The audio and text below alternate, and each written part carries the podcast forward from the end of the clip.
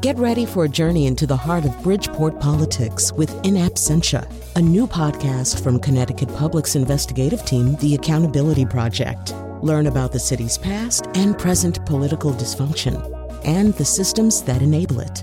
Tune in wherever you get your podcasts. Funding provided by Gregory Melville and Susan Fox and Kathleen Bromage. Today we're doing a brand new show about something we started covering a while back that something is the move by communities across the U.S. to install ultra high speed fiber optic internet systems that transfer data at 1 gigabit per second. That's 50 times the average speed for homes in the rest of the country, and just as rapid as service in Hong Kong, which has the fastest internet in the world. The model for doing this from the get go has been Chattanooga, Tennessee, which turned on one of those systems about four years ago and has seen rapid economic growth ever since. With that in mind, before we plunge into the brand new show, we decided to play the intro we wrote and recorded a few months ago, which, not incidentally, features the great Hong Kong actor Alan Yu.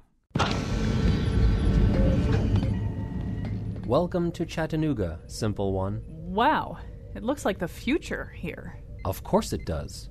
To you. Would you like something warm to drink? Uh, sure, yeah, thanks. Earl Grey, hot.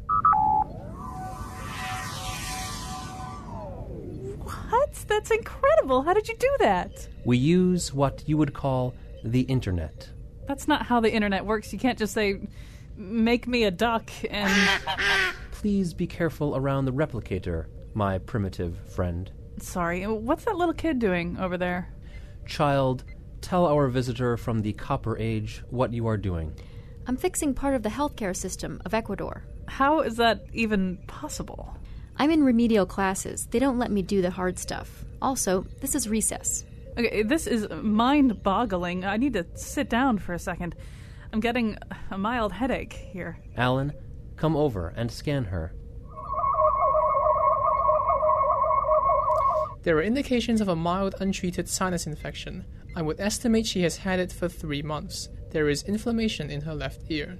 Wow, it's really great you have a doctor here. Oh no, I work at the car wash. Okay, uh, look, this is crazy. Just because you built up your bandwidth with gigabit service, that can't possibly result in an advanced civilization. What's so funny? You would never understand. I think it's time for you to go back to your simple home. No, no, no, don't send me back to Connecticut in 2014 where the YouTube videos still buffer. Please let me stay in Chattanooga. It's so cool here. Bye bye. Ah, I hate it back here. I'm going to demand that Comcast build something like that for us here in Connecticut. I'm going to start working on a proposal right now. Whoa, Ernest Goes to Jail is on. I love that movie. I'm just going to watch that first and then write up the, you know, what the whatever it is called. Meanwhile, listen to the show about This movie is hilarious. Anyway, here's um what's his name talking about whatever. See, I don't think she's going to write that letter now. That's the feeling that I, I, got back then, and I get it now. And anyway, Comcast is going to build that system for you. Maybe somebody else is. That's what we're here to talk about today. There's been an announcement during the last 24 hours, uh, and uh, we're going to find out a little bit more about what that means. But before we do that, let's kind of reset the subject. I did my humble best to explain it, uh, but uh, as we go into this, Ellen Katz, who's the Connecticut Consumer Counsel, who's been uh, spearheading this effort, is here in studio with me, as she was last time we did this show. Blair Levin, Executive Director of GigU, a consortium of three dozen university communities seeking to accelerate the deployment of this next generation broadband network, uh, is uh, going to be joining us by phone in just just a second. Let me tell you also, as we go along here, we'll have Toni Harp. She's the mayor of New Haven. Corinne Hill, the Executive Director of the Chattanooga Public Library, that wondrous place that you just heard about, will join us a little bit later. We'll also have uh, a spokesperson, a site director from Jackson Labs, talk about the implication for uh, high tech biotech companies for uh, having this kind of digital infrastructure. Uh, but, Ellen, uh, let's begin. I mean, really, we're talking about a, series of problems. And I think it's fair to call them problems too, which is that internet service in the United States is not as fast as, as it is in a lot of, maybe most uh, comparable industrialized co- uh, countries. It's also more expensive here. It's a whole separate set of issues, but uh, not one that's completely unlinked from this. Um, and and so uh, explain what it is that um, what kind of difference it makes to have this kind of service. You've been doing kind of a listening tour, trying to talk to people around uh, Connecticut uh, about what the need is, what they see the change uh, that would occur if, if something like this were installed. What did you find out? Sure. First of all, thank you, Colin, for having me back on the show. A couple of things on the listening tour. I think we can talk about immediate needs. We heard a lot about that from businesses, high tech companies. We're going to have uh, Dr. Yohe Rogers from Jackson Labs on. She's going to talk about um, how they move data today. And so um, at the press conference yesterday, we had a number of companies come in who talked about the way they um, use bandwidth in their everyday uh, business right now and how they either pay a lot of money for it or don't have it and are going to extremes to try to address the lack of connectivity, the bandwidth that they have right now. And then there's the what is sort of emerging and by all indications will be growing, which is the consumer market, particularly the at home. We're moving from it used to be you'd uh, work at home on your day off, and now we're talking about people who want to have digital offices, which requires big bandwidth to do a video conference with somebody on the other side of the state or the other side of the world. Uh, it's very hard to do that under the current system, which is, as you, uh, the current average speed in Connecticut is about nine um, megabits. So we're talking about going from nine to a 1000 mm-hmm. So, um, and there's lots of ways that both business, the business need is present and growing, and then the home use is developing and only looks to be getting bigger. So um, let's talk to Blair Levin here. Uh, Blair, there's a number of ways that communities around the country try to solve this problem. Uh, assuming they identify this as a problem, uh, that there are ways to solve it. You can wave frantically and hope you get Google's uh, attention. Uh, that worked uh, out in Kansas City. you can hope somebody does it in your, your own town, whether it's like Chattanooga, where the government did it itself, or in Springfield, Vermont. I think a tiny telco up there did it with a pretty large dose federal money or the kinds of projects that you're overseeing. But but what am I leaving out? I mean, let's say that you're uh, you're a, a, town in Connecticut and you're thinking, wow, uh, I should have this. Um, how do you get it? well, the first thing to understand is hope is not a strategy mm-hmm. or a plan. Uh, it actually takes action. The second thing to understand is uh, there are a series of models now for action, all of which improve the situation relative to the status quo. That is, you can look at what Louisville did, where they put out an RFP that is somewhat similar to what I think Mayor Harp will talk about, and the what what Ellen, the effort that Ellen led.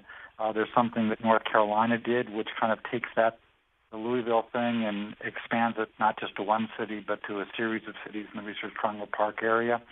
Um, there are other things that uh, various cities have done. Uh, the key thing is to pull together the stakeholders and try to figure out what it is that the community most wants, and how do we speak to the, the world of providers and say, look, we're willing to do certain things if you will upgrade the network. Because, as you said in the introduction, nobody really wants to live in a future in which the only choice is between cable and copper. You want to live in a world in which the future is a, at a minimum, is a choice between cable and fiber, because both of those can give you uh, the kind of bandwidth that eliminates constraints on innovation and use. And so, what the uh, communities in Connecticut offered yesterday was precisely this kind of asking the question and saying to service providers, we want to live in the future. Here are some things we're willing to do. Um, what do we need to do to get you to upgrade our networks? So, Blair, just in terms of um, how the United States developed here, it, it does seem as though, uh, pick a, another industrialized country, uh, it's pretty good bet they're ahead of us. That uh, an awful lot of them have this. They have a, this ultra high speed internet, and, and it's a lot cheaper than our low speed internet. Is this because of the way we developed internet service in this country? I mean, right now, the biggest cable television provider is also the biggest internet access provider. We all know the yeah. name of that. Is is that is that part of the problem that we didn't do it the way other countries did it? Well, uh, every well, country does it its own way, and there are advantages and disadvantages, and there are certain things that are cyclical. For example, we were behind uh, early on in mobile. I would argue we're now ahead um, because of the way we did certain spectrum policies. So if you look at fourth generation wireless, uh, the United States absolutely leads the world. But we did not lead the world um, 10 or 15 years ago. Um, in the same way, I would argue that in the early days of broadband, uh, we led the world because we had both cable and telcos competing in the early stages. What happened in the United States is that competition, in terms of functionality, basically ended in about 2007. In about 2007, uh, Wall Street basically said to the cable and telco guys, you know what? You're both better off if you don't invest in the network and you both harvest your pre-existing networks. And remember, the first network was the telco network in which there was a deal in which we said 100 years ago, AT&T, you get the monopoly, but you got to do universal service. 40 years ago, we said to cable, you get a monopoly, um, but you got to do certain things for the public good. We never did that deal with broadband. Instead, what happened is it kind of emerged where both cable and telcos jerry rig their networks, and that worked in the early stages, but it's not really going to work going forward, and that's the problem. So um, we're going to add Toni Harp to this conversation in just a second. But so, Ellen, some of that has to do with who gets access to the poles, right? And, and and what have we done here in Connecticut about that? We have actually done a lot. In 2013, there was an effort that was led by Senator Beth Bye, who was at the conference yesterday. She's been a big partner with us. To there is uh, telephone poles are divided up basically into steps, almost like steps on a ladder, called gains. There's something called the municipal gain that was originally available to municipalities to string signal wires for telegraph. Um, so we changed that so the municipal gain can now be used by municipalities for any purpose. And we did that in large part to make it easier for municipalities to partner uh, with a provider and um, develop a network in conjunction with a provider. So they now have unfettered access unfettered with, you know, you got to pay certain costs, but to the poles.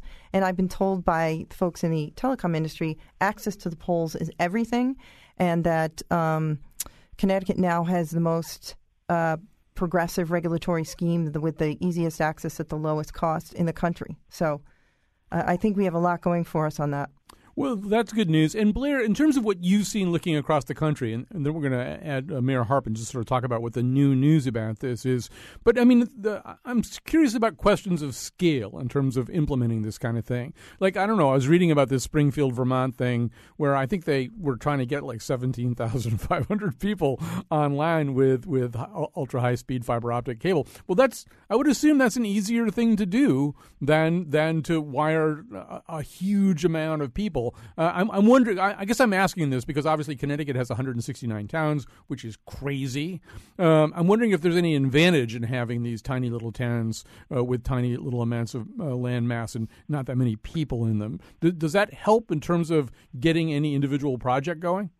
Well, well, first of all, let me just say that what Ellen said about poles is very, very important because um, there there is a the, the economics of deploying these everywhere is different, community to community, but there's a formula that's always the same, which is that currently the capex and the opex is greater than kind of the risk-adjusted revenues plus the threat of competition.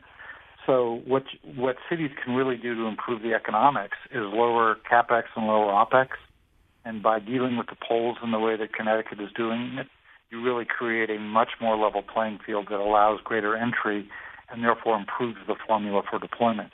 As to the scale question, a lot of what we've been doing with Gig.U is exploring how to bring the advantages of scale to a variety of different situations. What I would say was really interesting about what Connecticut chose to do and very, very smart is nobody knows for certain where the scale advantage is. And by the way, it's different for Google than it is for some small telco. It's different than for, say, Fibertech. It's different than it might be for Frontier. But for each of them, you want to give them an opportunity to go as big as they want or to go as small and dense as they want. And so by doing the RFQ, as the mayor will describe to you, in a way which invites other communities to join, you get the benefits of scale, which is what we saw in North Carolina, which had a very successful similar process. Uh, but it allows basically the service providers to define where the economics make sense to deploy. That makes sense to me. Uh, Blair, are you in D.C. right now? Yes, I am. Because Doug Carp and I have an extra ticket to Steely Dan tonight, but uh, apparently you can't go.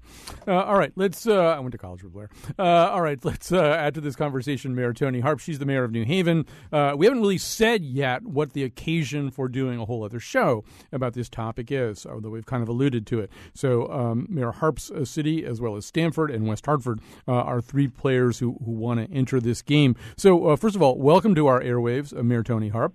Well, thank you very much. I'm really pleased to be here. Thanks and, for inviting me. And so, tell us about yesterday's announcement. Basically, what are we talking about here? Well, we're basically um, letting out an RFQ, and we're inviting um, organizations to respond as well as other cities to respond to whether or not um, they would like, uh, in terms of the um, the companies that actually provide this kind of service, whether or not they would be willing to come in and finance themselves a network, um, either as they finance it themselves or through alternate sources, to assure that um, we become um, uh, one gig ready in our towns, and so that's New Haven, West Hartford, and Stamford. But we're also inviting other communities to join us if they want to become a part of of this new world of technology. So, um, Blair, based on your experience, I mean, this could be a lot. It could be not so much. Uh, at least I, I, I know I'm not an expert uh, on that, even to the extent that I just made it sound. But, but an RFQ, I mean, request for qualifications. What, what, typically would this initiate, or maybe there's no such thing as typically, but what, what might one expect from from a, an announcement like this? Well, the first thing you can expect is that the incumbent providers will call up the mayors of all these towns and say, gee, we had no idea. What can we do for you? Are there some schools you want to link up? Or there are some libraries? You don't need to go through all this trouble. Why don't you just work with us and we'll do whatever you want? Now, I'm not saying that in a bad way. I'm just saying that when you start a competitive process, there's always an opportunity for a quick, easy win. But what the what the communities that I think have done the best have said is, well, that's great, and and we want to talk to you about that, but we want to have a long-term sustainable plan so that as so that more of the community can benefit from faster, better, cheaper broadband.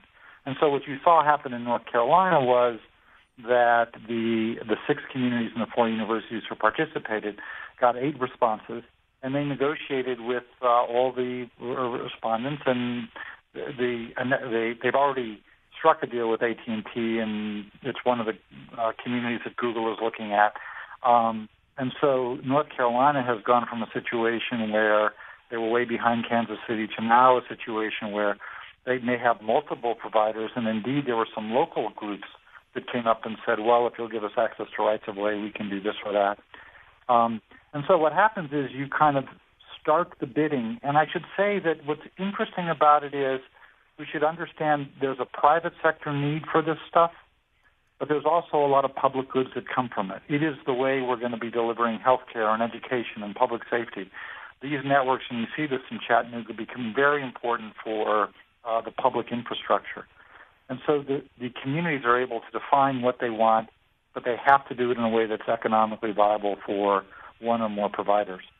Um, Ellen Katz, uh, let's say that Toni Harp, uh, Mayor Toni Harp, uh, does what we hope she does, which is when uh, her local cable provider, her incumbent, comes there and offers her uh, something. She says, "Well, you know, I'll get back to you. Uh, I want to see what this uh, all is." What what kind of timetable do you imagine? Let's say let's say do a best case scenario. Some some providers step forward.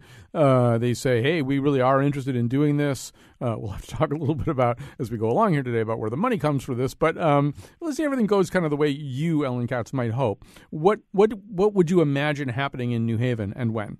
Well, let me just first address the first point, which is um, we have two goals here. One is to bring down the cost of uh, access to consumers.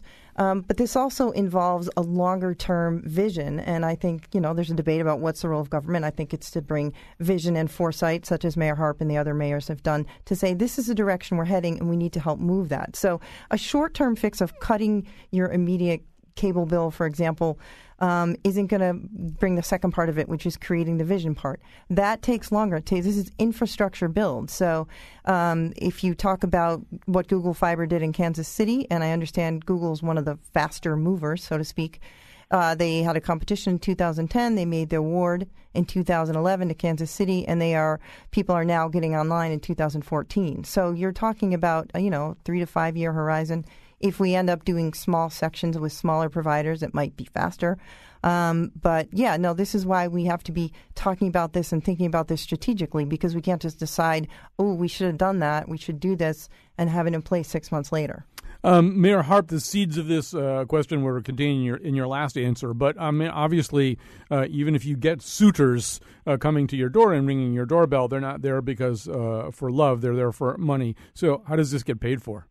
Well, you know, uh, we really believe that um, there there is enough resource in providing this for the providers for them to actually get it funded over time on their own or to find alternate sources of funding so that uh, we don't believe this is something that um, will actually cost, say, the people of New Haven, West Hartford, or Stamford extra resource. So that we believe that, and it hasn't in other areas, so that we believe that we're similarly situated and that it's not going to cost uh, as much of, of anything at all. There's so much of a financial benefit to those who they will get on because we're going to no- negotiate that deal so that there'll be more users that it will uh, actually pay for itself.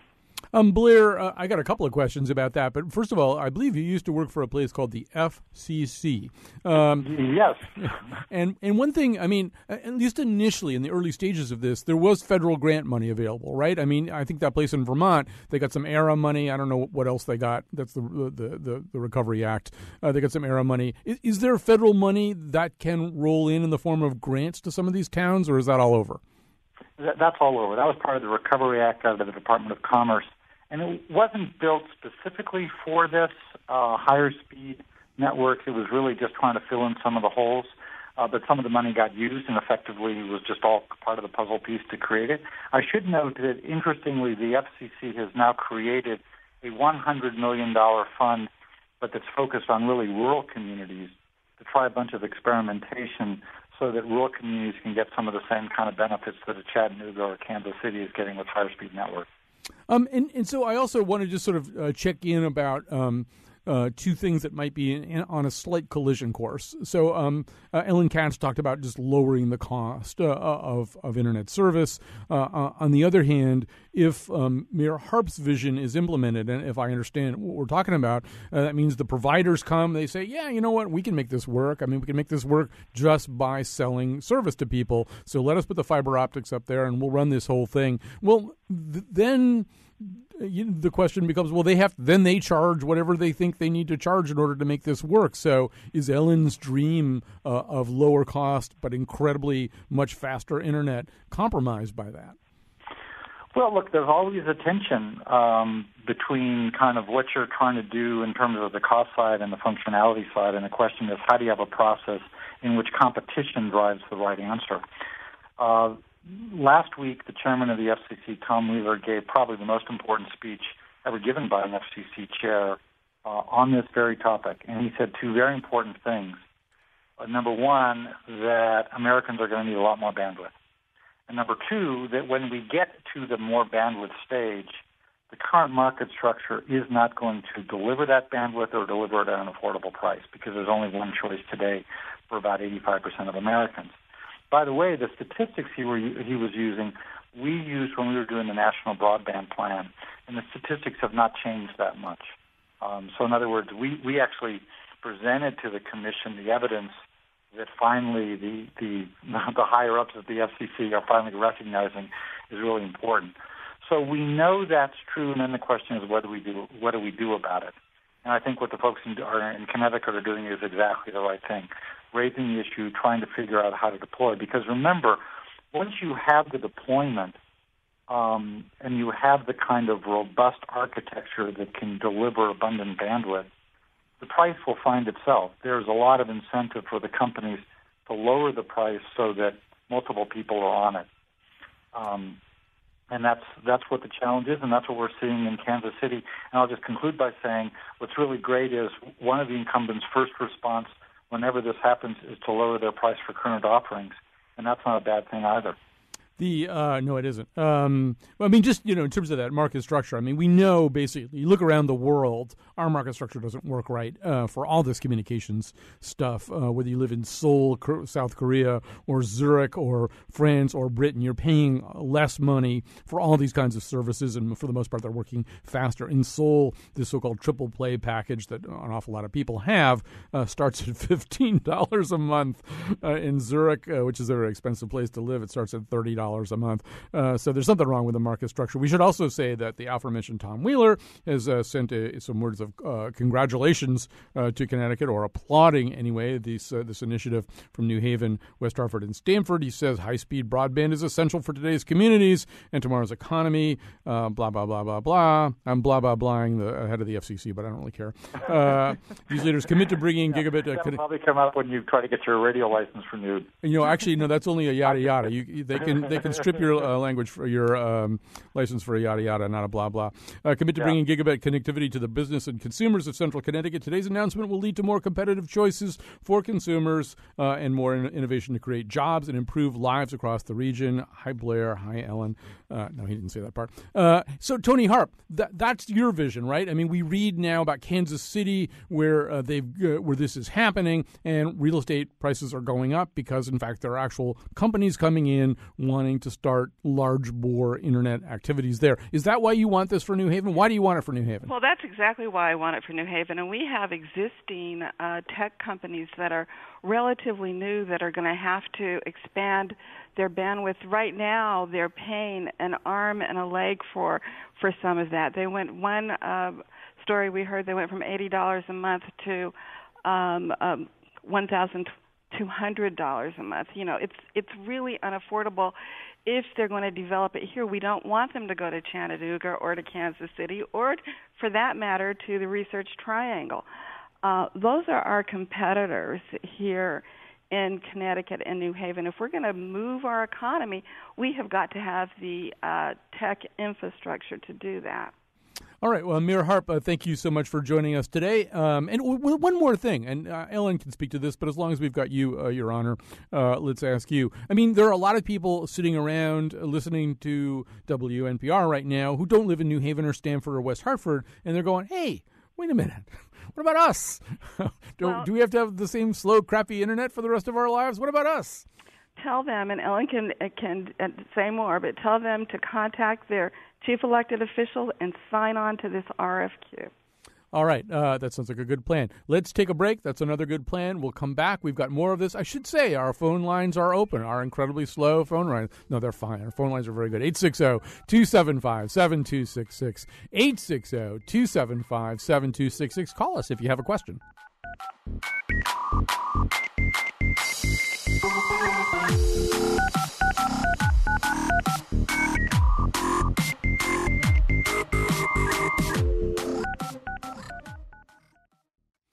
All right, we're having this conversation about what it means to have ultra high speed uh, gigabit service uh, installed in communities around Connecticut, uh, if that can actually happen. Ellen Katz is the Connecticut Consumer Counsel. She's in the studio with me. She believes it can happen. Blair Levin is the executive director of GigU, a consortium that makes it happen uh, in university communities uh, around America. Uh, and joining us now, the first time we did a show about this, we wanted to have somebody on from Chattanooga and they said we can't talk to you right now. We're inventing new enzymes, uh, which is the kind of thing they do in Chattanooga all the time now because they're basically an advanced civilization. Uh, however, uh, we've um, uh, managed to sort of break through somehow, and they also couldn't. Uh, our emails were like showing up there, you know, days later after we sent them because our our system is so slow. So that's another reason it was very difficult to book anybody from Chattanooga. Corinne Hill is the executive director of the Chattanooga Public Library, where people are sitting in little carrels all around her inventing new enzymes. She joins us now. Corinne Hill, Hill, first of all, welcome to the show. Hi, thanks for having me. And I'm scratching off the creating enzymes off my to-do list of things that we're doing. So thanks for hitting that for me. All right, yeah, it's. Uh, I think uh, Tuesday is create a new enzyme day in Chattanooga, citywide. So you know, in all seriousness, I mean, this is what you're four years into this now. What? What? I mean, describe the difference. Describe what's happened. Okay, I, I want to talk about it. I, I've been in Chattanooga for two and a half years, so I haven't known, you know, living in Chattanooga without it, and but I've known living in other cities without it, and I'm here to tell you that it changes everything. It changes your life. I mean, if you just talk about it from a quality of life perspective, it's phenomenal. Um, I don't watch the little wheels spin anymore. It doesn't take me forever to load a page and do my banking right? I mean, I can get in. I can do it on. You know, you can you can do it in no time flat. Um, I have a hundred meg of speed in my thousand square foot apartment that I pay fifty eight dollars a month for um, you know, it's like I've talked to friends who have family in um, assisted living, and they go help mom do Medicare sign up. It takes all day um, if you're not in Chattanooga because you got to wait for the pages to load, and you got to, you know, it's a pain. It's painful to to work like that. Um, what I love about how offering that level of speed in a public library is that even though it's and I say only $58 a month, that's a lot of money for a lot of people. And so kind of leveling that playing field um, so that people do have access to that level of speed for free is really really sweet. And I see people a lot people who have you know where you we have a university in town. So folks who are trying to reach people at home come in and video conference um, from the library which is really and it makes it easy to do. Um, and I can't tell you what a just talking about the pleasurable experience of doing it. Um, I think in libraries we've reached that point where in the 90s when internet first hit, where we were all about needing the equipment, needing the hardware, and now the big divide is the is the access to the high speed broadband. That's where it's a really a game changer. Um, so j- just speaking like as a citizen of Chattanooga, when I leave here, it's so depressing because I sit. I'm like, how do you guys live like this? You know, when I go to when I go to other cities, it's like, how do you live like this? How do you get anything done? You uh, know. You're well. We, you, are right. I mean, and, and now you've made everybody incredibly envious. Um, well, we should say something about. You should say something about the library itself. You actually do have this so-called maker space. In other right. words, for kids. Explain what that is. Um, we have what we call a maker space, also kind of a beta space, and you we have access right now to um, wireless service that bursts to a gig. Um, all the geeks will tell you there's no such thing as true true gig wireless, but we get really really close. I promise you, as close as you can get, and it's allowed for some experimentation, and it's really um, really we've catered to that. Um, uh, to the entrepreneurial community, to what I would call the freelance job market. It's definitely um, played into that, where people need a place to work, and they they want that kind of access.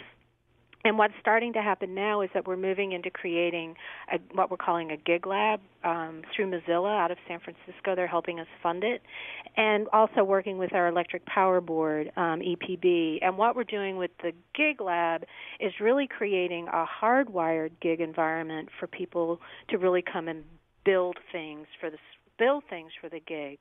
And the way I compare it, or the way way I wrap my head around it, is when they invented electricity you know, you walked in the room, you turned on the light, and everybody went, "Wow!" And then it was, "So what do you want to do now?" right? Mm-hmm. So you got the lights on, and that's kind of where we are, where we have so much speed. Um, and you know, you can. But what can we ride on it? What can we do? What can we do with it? And this gig lab in the library is going to provide a place for people to come and figure out what can we plug into a gig. And with that said, the city also has um, is in the process of creating an innovation district, which essentially is is wrapping its arms around this entire movement and creating the density for entrepreneurs to come in and really have that creative environment of what can we build to ride on a gig. Um, so basically, we're asking any anybody who wants to come to use Chattanooga as a living laboratory to figure out what we're going to do with this stuff. Does because trust me, I love that I can watch House of Cards without it buffering, mm-hmm. and that's fabulous. But that's not what this is about. No, of course not. Um, yeah. And and I just want to. Um, by the way, do they have a public radio station down there? Because you're making it sound so attractive. Uh, wouldn't they like kind of a fun, perky they afternoon do. show? Uh, they do. All right. So, um, but Blair, I want to go over to you for a second on this because um, she's just alluded to something that I had some questions about, and you no doubt saw uh, an article in the New York Times within the last week or ten days in which they sort of talked about this idea that you know it's almost as though uh, because the the one gig space is so big, uh, it, it's like so far we're it's a like a bunch of mice dancing around on a football field. That that somehow or other they're they're looking for ways to utilize the capacity. There's a lag between the input and the actual space that's there in the pipeline, uh, and and so the, I think there was some mention made of 612 kitten p- pictures per second just to prove that it could be done. So, uh, can you talk about that lag and and how quickly or not quickly the gap is being closed between the room for doing things and the things to be done? Well, uh, there were a number of things I thought were wrong with that New York Times article, but the first one I would point out is I wish the author had read some articles in the New York Times, by which I mean uh, a few months earlier there was an article about how all these entrepreneurs were moving to places like Kansas City and Chattanooga because they wanted faster broadband. Uh, they aren't doing it because they want to subsidize the moving industry. Um, faster broadband matters to what they do. Uh, another article I wish they had read was the one that talked about how genetic sequencing is becoming incredibly important for everything we do, but the amount of data, and um, for, for certain kinds of medical treatments, I should say, but the amount of data is so uh, enormous that it's actually faster to send the code on a um, uh, by FedEx than to send it over the network. Uh, but of course, you can't do real-time medicine that way. Um, but I think the fund they were fundamentally trying to answer the wrong question, which is what's the killer app, as opposed to understanding what we want to do as a country is take away bandwidth as a constraint to innovation. And that's exactly the kind of thing that the mayor was talking about, exactly the kind of thing that the person in Chattanooga was talking about. But it does not happen incrementally. In other words, you don't take a network and say, okay, well, today you need 10, and we'll add another one tomorrow, 11, 12. What we simply need is we need to upgrade from copper to fiber. Mm we need to upgrade to essentially an unlimited network which can be scaled up not by digging a trench in the road, which is very time consuming and expensive, but rather by doing the electronics at the edge. You know, Google is the fastest operating company in the world. And it's taken them about four years from conception to being able to build out that gigabit network in Kansas City. Networks take a lot of time. So the article did not reflect that what we really need to be doing is trying to figure out where do we want to be in five and ten years? Because to do that, we have to start now, and that's why it's so great what Mayor Harp is doing is because she's making sure that New Haven is going to have that network when we need it, not discover like some person who suddenly discovers um, that they're they're going to be sunburned when it's too late to do anything about it. You have to act before you know you need the new bandwidth. So, Corinne Hill, this is, I mean, to use the most overworked and stale uh, analogy possible, this is like field of fiber, right? If you mm-hmm. if you build it, they will come. Right. And so you you've built it, and, and they are coming, right? You've got multiple tech development hubs uh, yep. in the city now, right? Yes, we do. In fact, we have a gig tank program. We just finished our third year.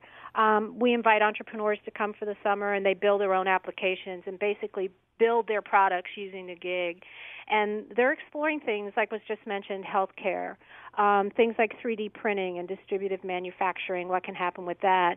But what's happening now, which I think is really like an like an immediate benefit of this, was um, when EPB built. Um, need they needed a gig basically to build a smart grid for the electric program because our electric system was shot and they said we're going to build it we're going to build it right if we have to rebuild it and they did and what they've done is they've reduced the duration of power outages by 50% in the city of Chattanooga. And there was a study done in Berkeley that said the cost of po- the cost of electric interruptions in this country to businesses is 80 billion dollars. That's with a B a year. So in the city of Chattanooga, that comes out to a, give or take 100 million dollars a year. But by reducing it by 50%, we've saved the city 50 million dollars. That's real money. And that's not EPB money. That's my money doing business, right? That's that's like a real immediate a real immediate payback. But going to the infrastructure, you have got to have the infrastructure in place. And I didn't have it in the library when I got here. And I'm I mean I'm still I'm still putting infrastructure in and it's it's not cheap. Um, but I think it's important enough that I give up other things so that I can have it. Um, but you're absolutely right, and it would have taken EPB. I think they would had like a 10 or 15 year plan, and if it hadn't been for the Obama stimulus money, this wouldn't have happened as quickly as it did. All right, uh, so um, we're going to have to take a break here. Thank you so much, uh, Corinne Hill, for spending some time with us. Uh, now you can get back to doing something that we can't even imagine, uh, given our puny Connecticut intellects. Uh, but we're going to catch up someday. Someday, go go for it. Do it. We're not eating your Chattanooga dust forever. Uh, Blair Levin, I know you've got to go too. I want to thank you very much. Last thank call for this. Last call for the Steely Dan tickets. You could take the shuttle up, see your daughter. the show's in Wallingford. Love your show. All right. All right. We'll talk to you later, Blair. All right. We'll take a break. We've got some calls. Uh, we're also going to talk to one of the people who would probably be using uh, this gigabit service uh, right away. That's Yu-Hui Rogers, site director for Jackson Labs.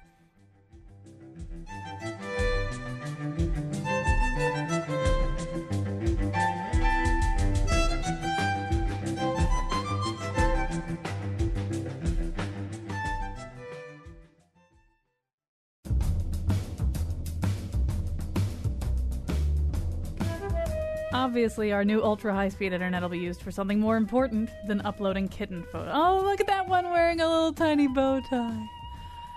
Today's show was produced by Betsy Kaplan and me. Greg Hill appeared in the intro and tweets for us at WNPR Colin. Katie Tolarski is our executive producer. The part of Bill Curry was played by Watson. For show pages, articles, and all the Faith Middleton Show staff's passwords to food porn sites, visit our website, WNPR.org. Remember, our fifth anniversary party is on Tuesday, September 30th at Infinity Hall in Hartford. For more information, go to WNPR.org/events. On tomorrow's show, Harriet Jones's Rockin' Scottish Independence Eve special. And now, back to Colin. Yes, I wish there was time to tell you more about both the party and uh, Harriet Jones's Rockin' Independence, uh, Scottish Independence Eve special, but we don't have time right now because we're too busy because we've got a lot of ground to cover. In fact, I forgot to ask Corinne Hill about the otters in Chattanooga, but apparently the otters are now so smart they work as air traffic controllers. They land planes because of the high speed internet. It's something like that anyway. I may not have the details exactly right. Uh, all right, so joining us uh, right now, Elin Katz is still in studio with us. We've got calls on the line from Tom in West Hartford and Ronnie in West Hartford because of course, everybody in West Hartford is very interested in the fact that they're going to get gigabit, and you're not. Uh, but uh, uh, one person who probably wishes that the uh, gigabit pro- project was starting right away in Farmington uh, is Yu-Hui Rogers, the site director for Jackson Labs. So, um, uh, first of all, welcome to the show. Thank you. And uh, Blair Levin, I think, or somebody talked about uh, genome sequencing as we were going along here. Um, I'm assuming this is a really good example of why the enormous amount of broadband space that, that's implied here is already needed by you, right? We're talking about massive amounts of data.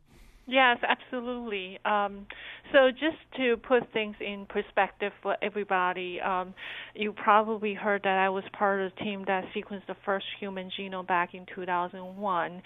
And um, the amount of data that we generate from just that one human genome, we actually had to build a second uh, world's second largest data center just to hold the information and being able to process the information. In the old days, uh, when we want to uh, send data from one location to another, we used to have to put them on the uh, on the hard drive and uh, FedEx the uh, the hard drive to a different location and um, but nowadays we can actually sequence a large number of human genome, um, but still um, it's a challenge to transfer a large um, amount of data from one place to another. Um, that raises the question, uh, and I don't know whether uh, you know the answer to this or not, but you're the only. I could ask Elin too. But I mean, if if in fact you don't have it in Farmington, but it exists in West Hartford, it exists in New Haven, and it exists in Stamford. What good does that do you? I mean, don't you ultimately, to move that much data that fast, need an entire system that's nose to tail gigabit? Right. So, so we actually do have access to the uh, through the education network to allow us to access the uh, the uh, um, the larger bandwidth mm-hmm. type. So um, I have been with the Jackson Laboratory for about two years now, and I remember the the first the first year when we actually started operation here, we were relying on a 500 megabit mm. pipe. And we try to transfer a, um, um, data for um, a human genome uh, from here to our headquarters in Bar Harbor, going through the 500 meg pipe and through the uh, uh, manned uh, educational uh, pipeline. And it took almost a week for us to actually transfer the data. And since then, we have been working on with with the help from the state. We have been um, working on getting access to to actually a 10 gigabit pipeline. But that that pipeline, uh, if you were talking about sort of Bar Harbor to Farmington again, or, or whatever, that's just one pipeline. In other words, what you really want is somebody in any hospital to be able to communicate with you or anybody else who's in the genome business, uh, lickety split with lightning fast speed. So absolutely, yeah. yes. Yeah, so certainly I, I think that, you know, um, genomic science is definitely a team science and it's a big data science. And it requires collaboration of scientists, physicians, bioinformaticians, and IT professionals. And so our ability to share and exchange information and data is important for the realization of personalized genomic medicine.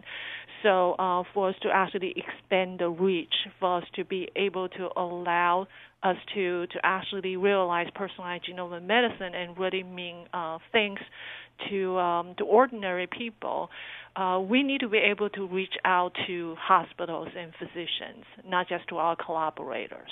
Um, do you have a sense of um, as a national scientific community, as the as the United States scientific community, do you have a sense that we're behind other countries? In other words, if you're a scientist uh, in in Switzerland or Israel or, or wherever, do you have an advantage in, in being able to move these large amounts of data back and forth, at least within your own national borders?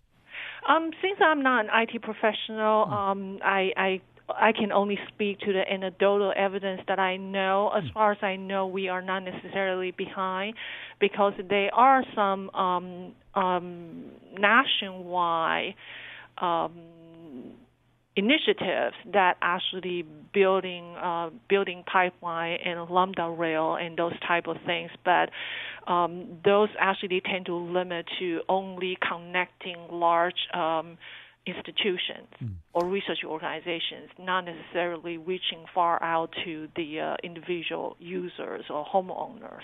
Yeah, I mean Yale and UConn, yeah. and they, they Yale and UConn and Jackson Labs they have connectivity at their site. It's the fact right. that they don't. Um, her her researchers can't go home and um, do work from home or can't mm-hmm. um, talk to the doctor who lives in the next town over. Uh, using the amount of data they need to transfer. Um, Yu-Hui Rogers, thank you so much for your time. We're almost done with the show, but I did get some calls here, and I wanted to get one or two of them on the air. Here's Tom in West Hartford. Hi, Tom. Hi, good day. Um, for all the talk of vision, I think there's a total lack of vision that I've been hearing.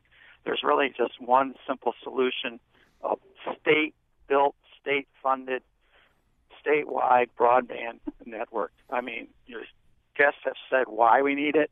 I think the fastest way to get it is state to do it, is because what we have this tremendous income gap between, say, towns and cities in Connecticut. West Hartford and Stamford could do it maybe pretty quickly, but how about Willimantic in New Britain? It's it's a great it's a great point. Although I mean, I'm assuming money is the issue here. I mean, the state can't fill potholes right now. Yeah, I mean, this is about what this dialogue is about. What there's no such thing as a free lunch. How do we get this network built to as many communities, and that's why we're inviting every community, including Willimantic, to join the RFQ and be part of the dialogue. And then um, we got to figure out how do we pay for it, and we got to make sure that um, in the process of uh, hopefully getting private financing for it, or um, however, whatever model we choose, that in the end it brings financial benefits to consumers and economic benefits and all the um, you know the benefits of having this major pipe in Connecticut will will bring. So. Um, I'm not sure we have time for Ronnie's question. Well, we have time for your question, but maybe not time for your answer. But go ahead and ask your question anyway. And she's not there anyway. So, I mean, you know, the, the, which I'll ask her question to you. We only have about 30 seconds for in which for you to uh, to answer this. But um, you know, I mean, if if this happens, if your dreams come true, I mean, will Connecticut? You believe really believe Connecticut will be a different state uh, three years, five years down the road? I think um, yes, which I think we'll be moving forward at the speed which which we should be moving forward. Yeah. The rest of the country will not continue to move forward, and we will be left behind. And it's not that we're behind; it's that we need to move forward as the rest of the country and the rest of the na- uh, the rest of the um, world embraces this technology. Actually, we're a little behind. Uh, but Elin Katz, uh, I'll say it so you don't have to. Uh, Connecticut Consumer Counsel, thanks for joining us. Also, thanks to Blair Levin from Gig U, Toni Harp, Mayor of New Haven, Corinne Hill, uh, Director of the Chattanooga Public Library, Yu-Hui Rogers from Jackson Labs. Um, don't forget, we've got a birthday party coming up on September 30th. You heard about that. If you can't make any of the links work, just email me, Colin, C O L I N, at WNPR.org. The following night, this was great planning, but on October 1st at Watkinson School, we're going to have a really interesting forum on, on teaching, just pure teaching. What if you got all the politics out of the way and just made the kids sitting in front of you in class your number one initiative? What would that be like? That's open to the public too. You can email me, Colin, C O L I N, at WNPR.org for more details. Thanks to Betsy Kaplan and Chion Wolf. We'll be back tomorrow with Harriet Jones's Rockin' Scottish Independence Eve special. I'm Chion Wolf, and in this high speed internet world, it's important to get dressed like Harry Potter.